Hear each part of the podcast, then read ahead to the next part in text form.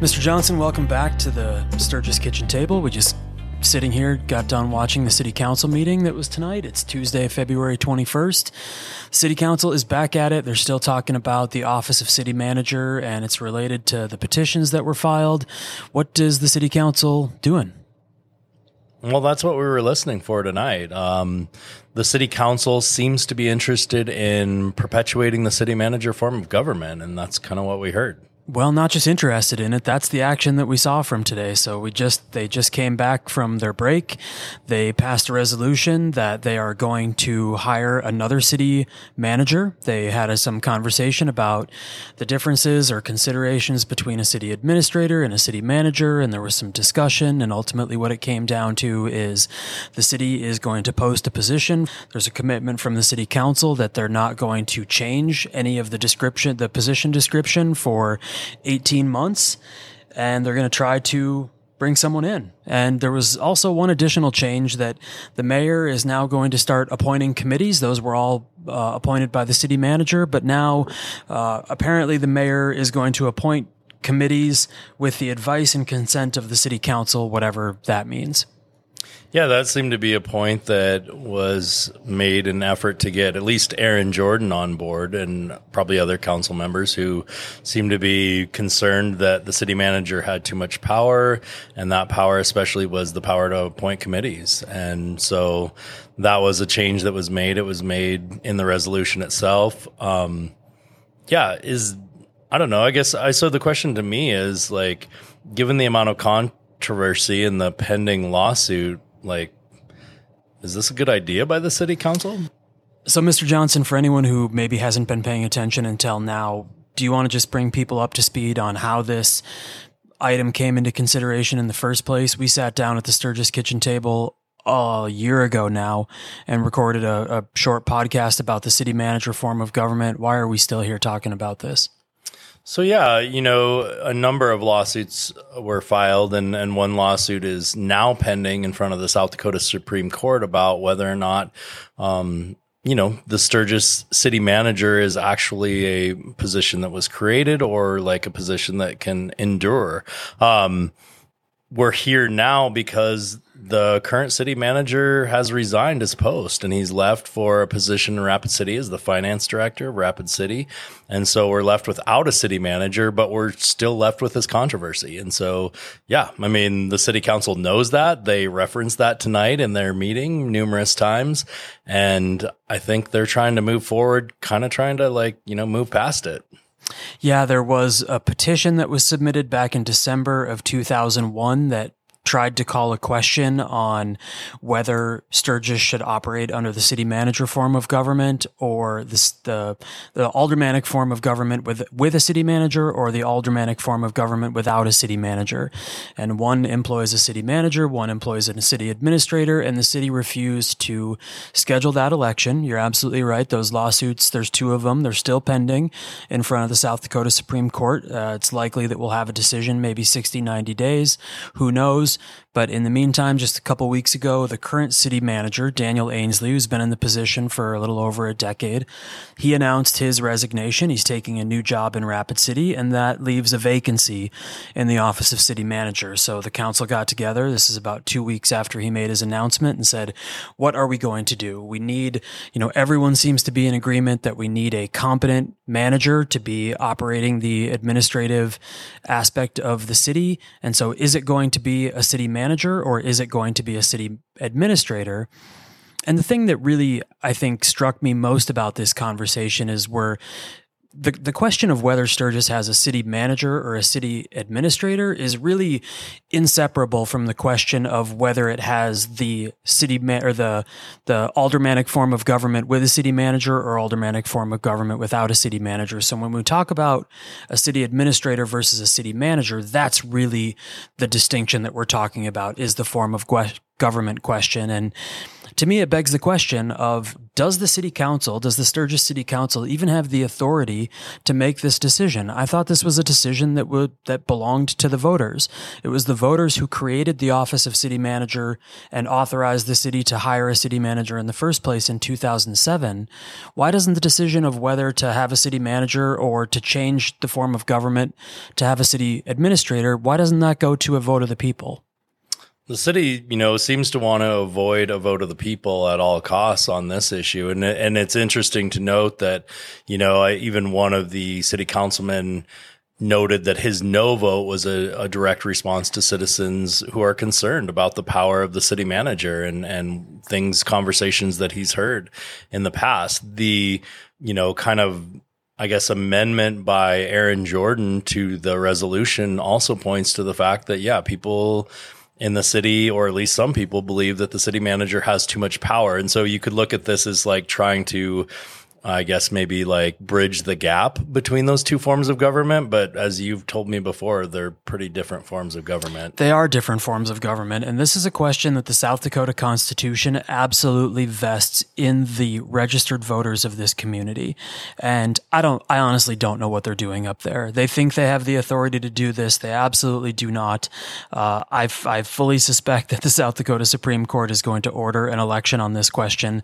There just is no legal proposition for the idea that the voters have the ability to create the office of city manager, but they don't have the ability to uncreate it by election. And that's really the, the, the tragedy in this situation is not only is this a question reserved to the voters, but the voters validly exercised their prerogative to call an election. And what we heard at the beginning of this meeting was, you know, based on the eight to one vote, seems like a lot of lip service of, you know, we have this opportunity in front of us to have a conversation about which the city would prefer a city manager or a city administrator. And it's like, well, yeah, we already had that opportunity. That opportunity is at an election. That's when you have these conversations. And the city council said, no, we're not going to allow an election. We are going to make this decision because we know what's right for the community and we've decided that it's the city manager. And in, in my view, that is just uh, an absolute slap in the face to the 900 registered voters who signed this petition who remember what they did in 2007.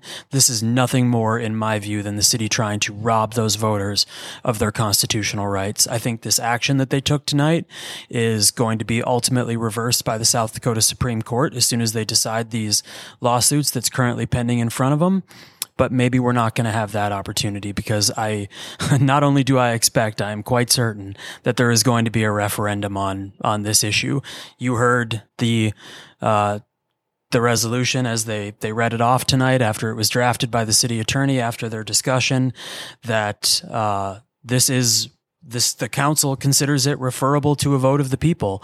I don't understand why we have to do that now when we already went through that effort before to get 900 petition signatures, but it looks like that's probably going to happen again. What do you think?